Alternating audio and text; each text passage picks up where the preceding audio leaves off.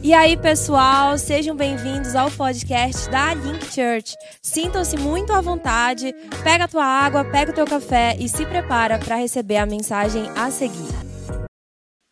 Então, há uns dez dias atrás, quando a gente, quando eu soube que essa tarde estava comigo, eu pedi para o Senhor uma palavra, porque nós já aprendemos na nossa família, começando pelo pastor Vitor e todos nós, nós não fazemos nada sem ouvir a voz de Deus. E eu disse para ele, Senhor, sobre o que tu queres que eu fale, Deus? E ele foi muito claro. Salmo 23. Uau!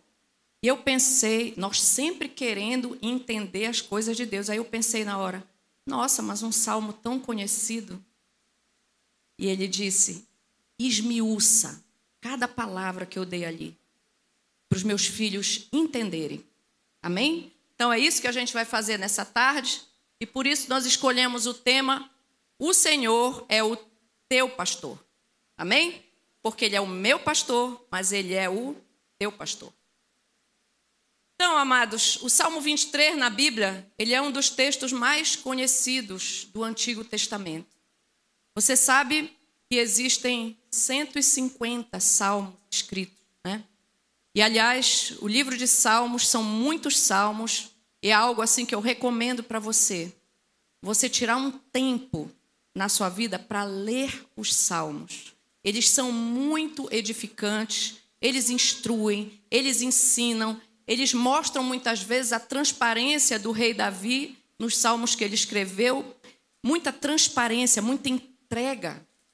Ora, Davi estava comemorando suas vitórias, ora, ele chorava para Deus e reclamava e se lamuriava.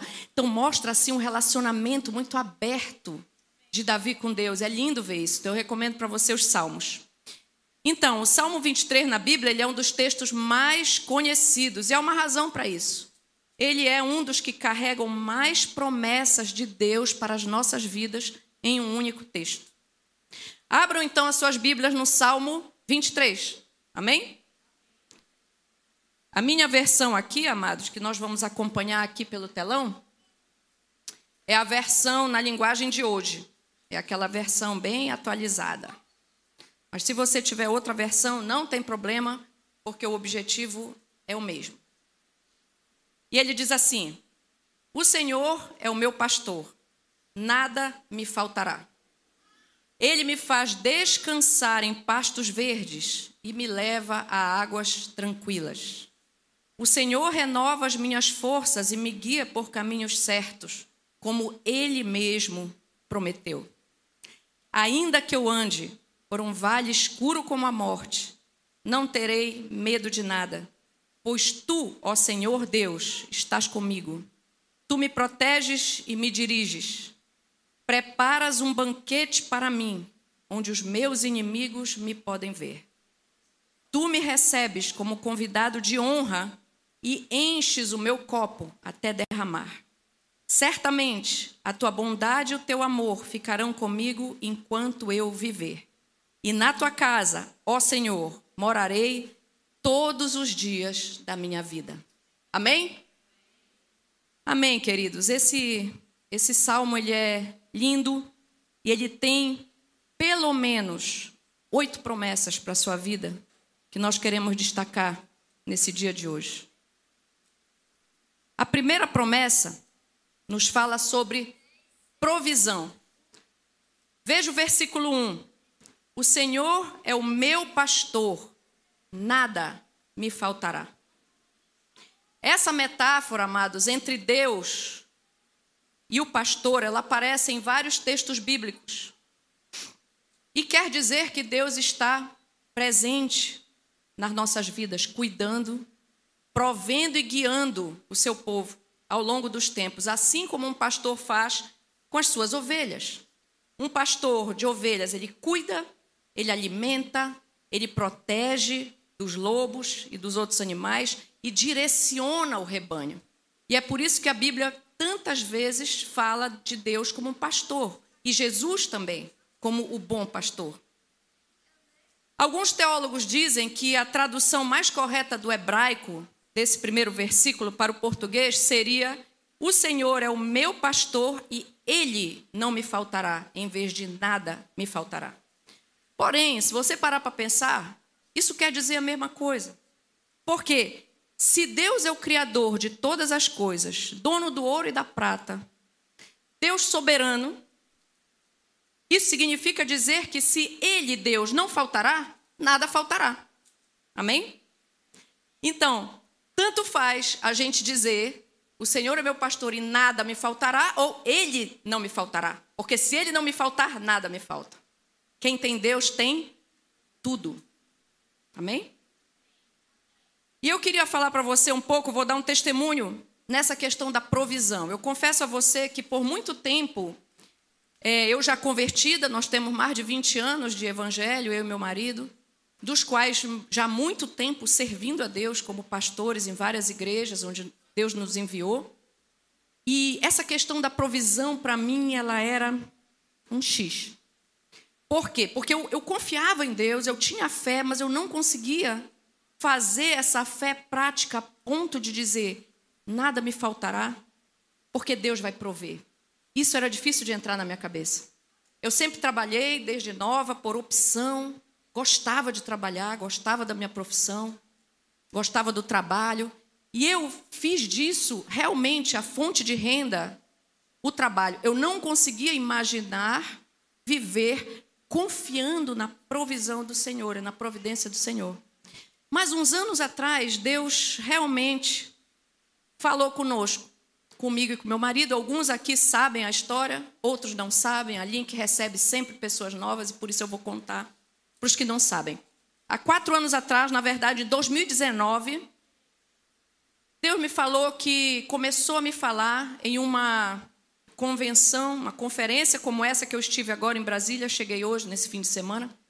Eu estive lá numa sala profética e uma mulher que eu nunca tinha visto na minha vida foi orar por mim. A sala era bem escura, aquele tipo de sala do sobrenatural que o Railson conhece bem, esteve lá. E eu entreguei as minhas mãos para ela e ela olhou para as minhas mãos e disse: Eu vejo sangue nas suas mãos. Aí eu, uau! Pensei logo, nossa, eu nunca matei ninguém, né? Porque geralmente negócio de sangue na mão. E ela me disse logo assim, completou, né? Eu vejo sangue de quem já trabalhou muito, de quem já suou muito, de quem labutou muito. Deus manda te dizer nesse dia que daqui a um pouco tempo você não vai mais precisar trabalhar, porque Deus será o seu provedor. Gente, eu caí no chão chorando assim, porque só eu e Deus sabíamos o quanto eu queria parar de trabalhar. Secularmente falando, trabalhar lá fora, porque eu sigo trabalhando muito, mas hoje nós trabalhamos para a honra e glória de Deus, trabalhamos para o Senhor. E aquela palavra, para mim, ela me tocou muito, mas ao mesmo tempo, quando eu saí dessa sala, eu fiz aquela famosa pergunta: ok, Deus, mas como? Porque nós somos incríveis, a gente quer racionalizar Deus. A questão, amados, é que nós não temos que tentar entender Deus. Porque Deus é soberano, Deus é Deus. Ele toma as decisões, ele faz e desfaz, e é ele que sabe o final das coisas, nós não sabemos. Então ele já sabia tudo o que ia acontecer comigo, eu não sabia. E daquele momento eu viro e digo, mas como? Mas amém, recebi a palavra, eu estava doida para. Eu trabalhava muito, gente, e por muitos anos eu estava muito cansada daquele estresse, daquela luta. E na minha área, principalmente, uma pressão muito grande de resultados, enfim. Aí, Deus, um tempo depois dessa profecia, Deus começa a falar comigo através de sonhos proféticos muito específicos, aonde ele começa a me pedir para entregar tudo na mão dele, inclusive o apartamento que eu morava.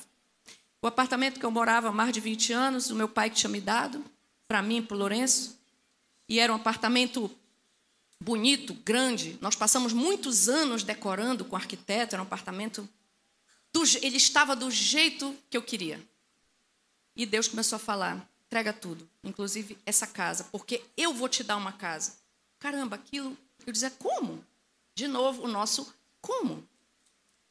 E tempo que segue, e eu comecei a confiar naquilo, e foram muitas revelações de Deus para mim, na palavra, na própria Bíblia. Profetas me falaram, palavra de Deus direto vindo aos meus ouvidos. Eu ouvia Deus de todas as maneiras que você pode imaginar. E chegou uma hora que ele não estava mais falando, ele estava gritando: Coloca a tua vida nas minhas mãos e eu sei o que eu estou fazendo.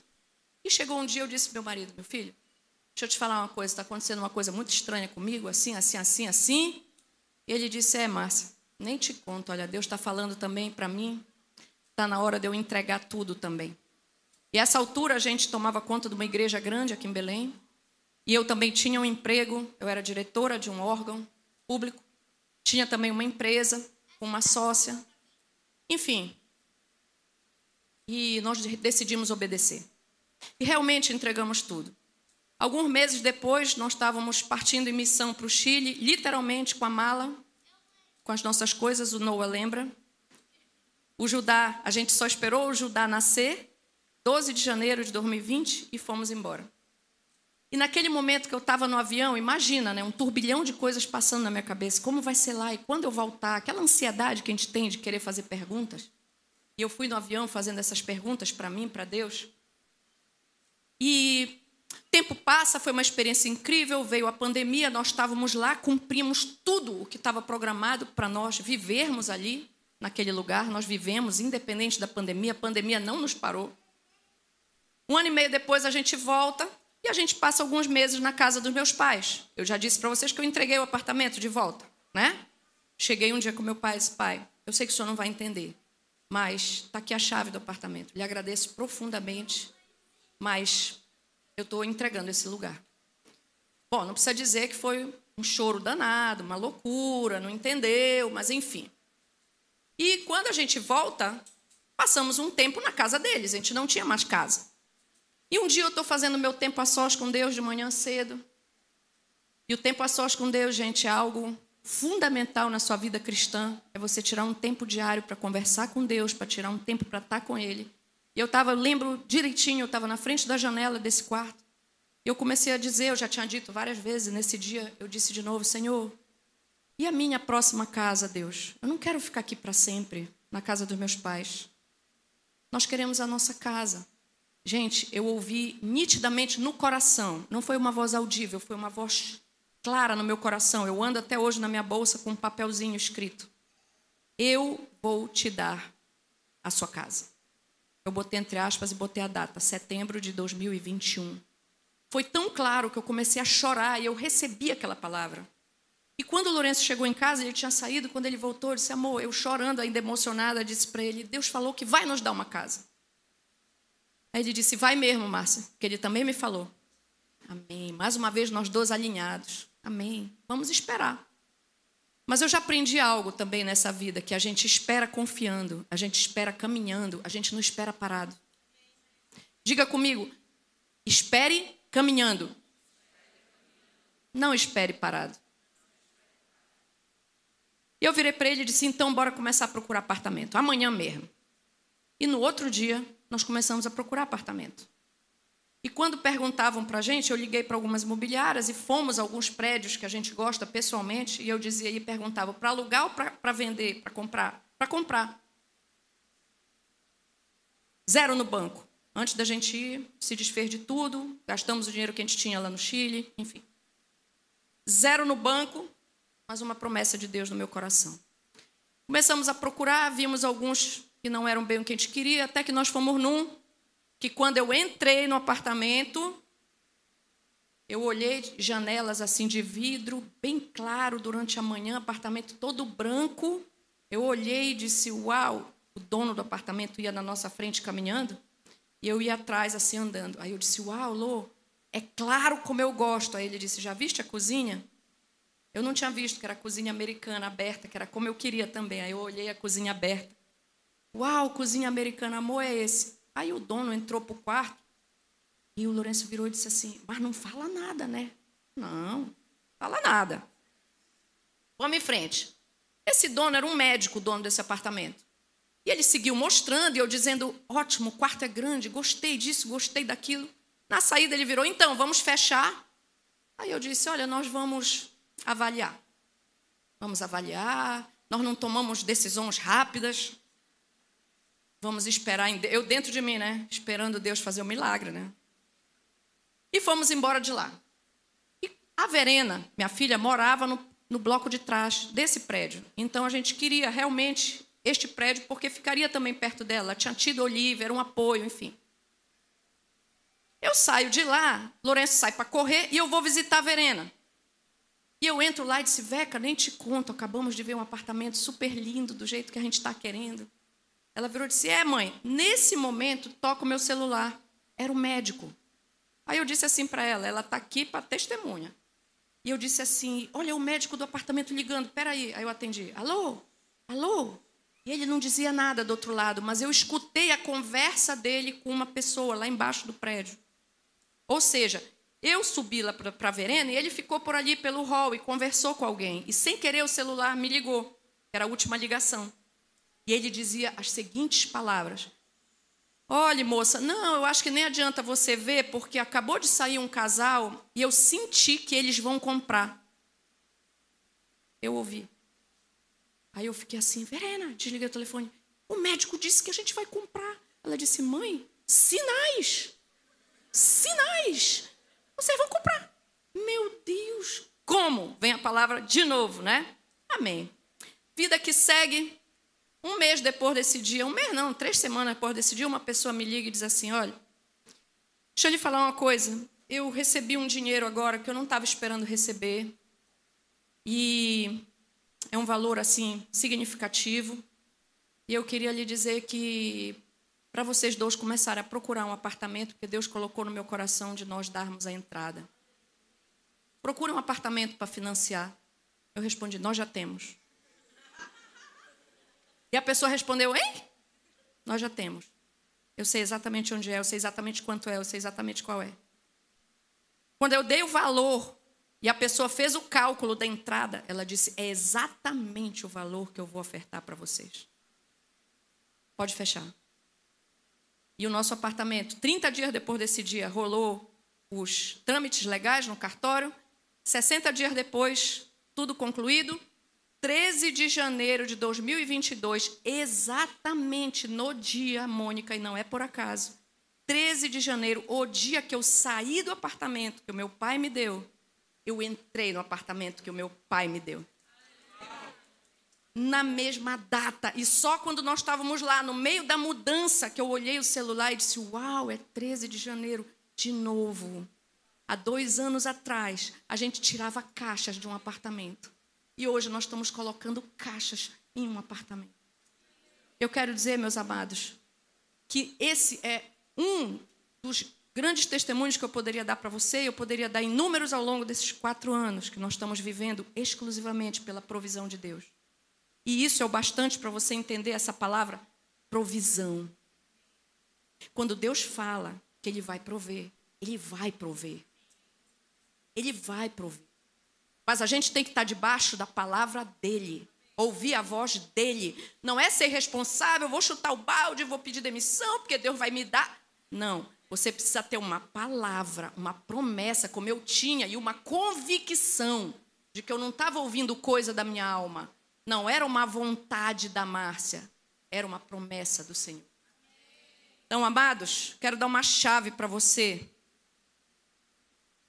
Chave.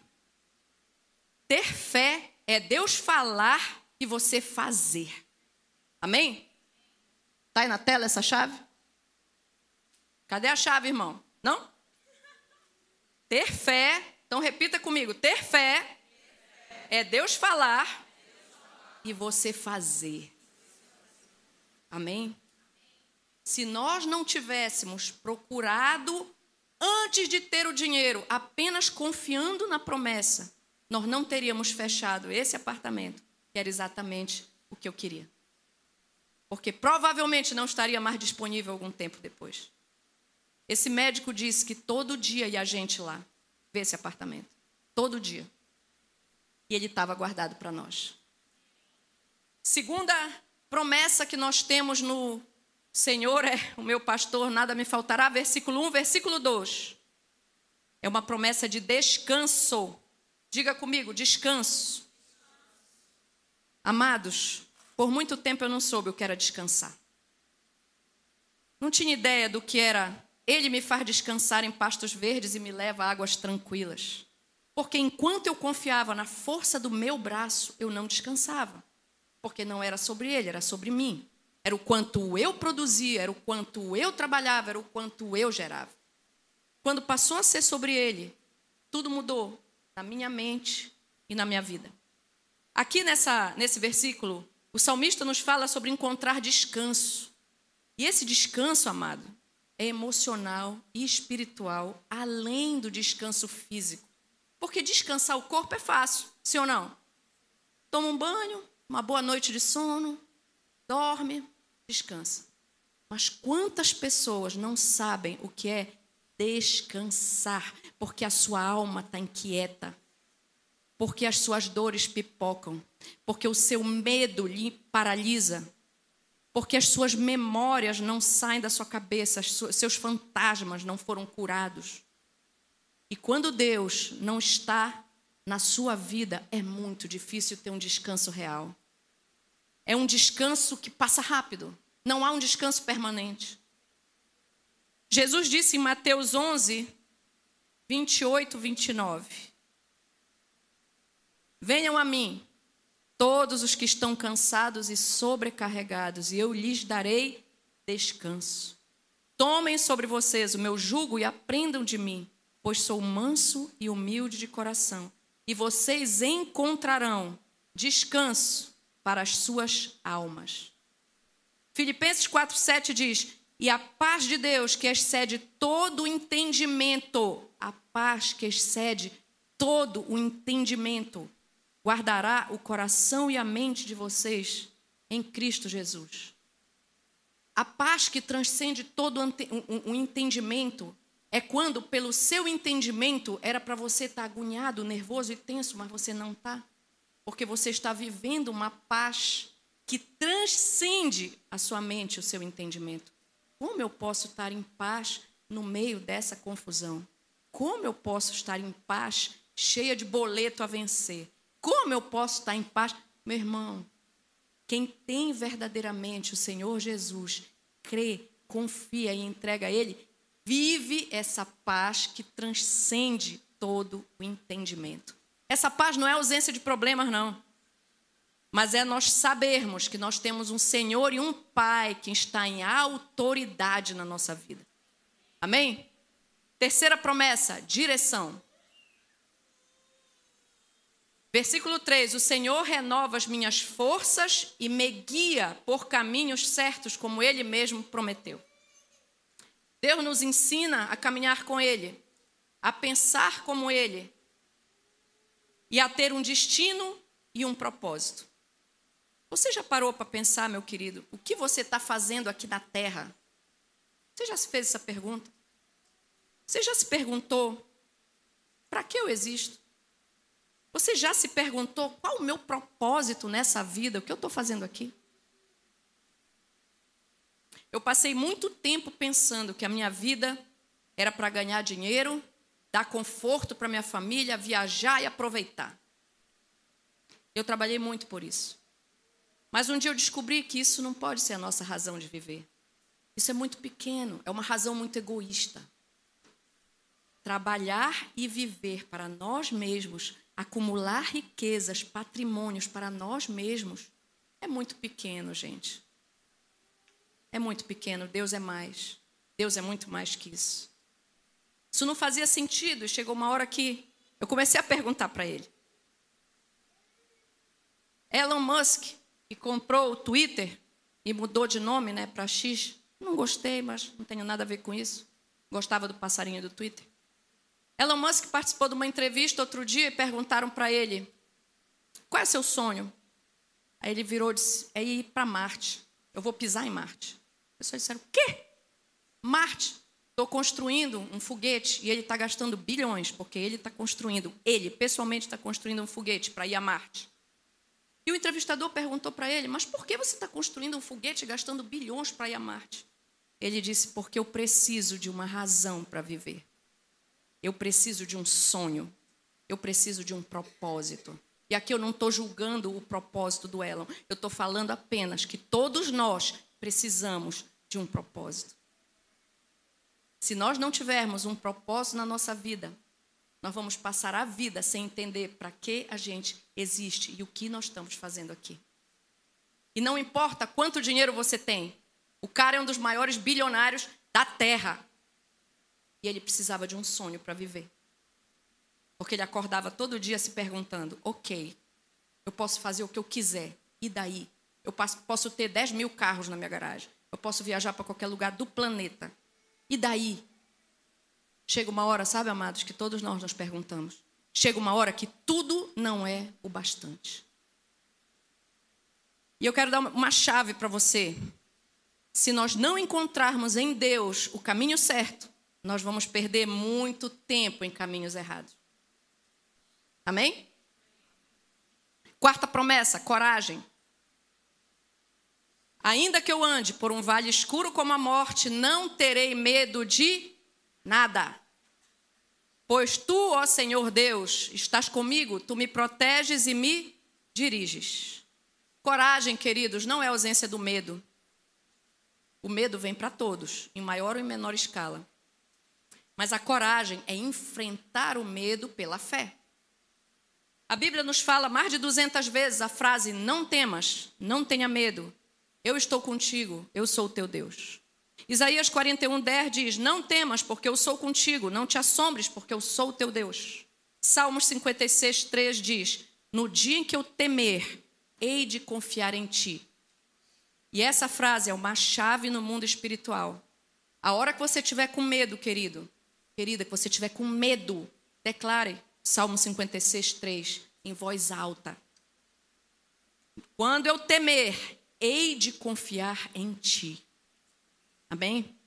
Quando nós confiamos em Deus, esse medo vai embora. 1 João 4,18 diz: No amor não há medo. Pelo contrário, o perfeito amor expulsa o medo, porque o medo supõe castigo. Aquele que tem medo não está aperfeiçoado no amor. E a pergunta nessa tarde é: em que plataforma você caminha? Você tem caminhado na plataforma do medo, paralisando, te parando, ou você tem caminhado na plataforma da fé? Vovó, meu amor, paixão. Quinta promessa, justiça. Uau, a gente pensa logo em papel, advogado, juiz. Não é sobre isso. Preparas um banquete para mim, onde os meus inimigos me podem ver. Sabe o que isso significa? Vou falar que nem o pastor Vitor, mas já. Mas já, meu filho. Sabe o que significa isso? Que quem faz justiça por nós e para nós é o próprio Deus. Repara a frase: preparas um banquete para mim. Deus prepara um banquete para você na frente dos seus inimigos. A justiça de Deus não é a justiça humana, querido. Você sabe por que Jesus morreu numa cruz? Pelos nossos pecados, não foi? Você sabe disso, né? Pelos nossos pecados. Mas por que ele teve que morrer? E eu me fiz pergu essa pergunta algumas vezes, é por isso que eu trouxe para você. Porque eu já me perguntei muito isso. Até que eu tive a resposta. Porque naquele tempo, a lei judaica dizia que o o salário do pecado era a morte. E o pecado estava nos matando, estava matando as pessoas daquela época. Então Deus entregou o seu próprio filho sem pecados, seu próprio filho sem pecados, a morrer por nós para cumprir a lei. Porque Deus é um Deus de justiça e um Deus de princípios. Ele não quebra seus princípios. Se existia essa lei, existia para todos. E nós estávamos condenados. Então ele entrega Jesus, único sem pecados, para morrer por nós e pagar os nossos pecados no tempo em que o salário do pecado era a morte. Por isso Jesus morreu por nós. Porque a justiça de Deus é diferente. Pega essa chave. O nosso pecado levou Deus a fazer a sua justiça. Vou repetir.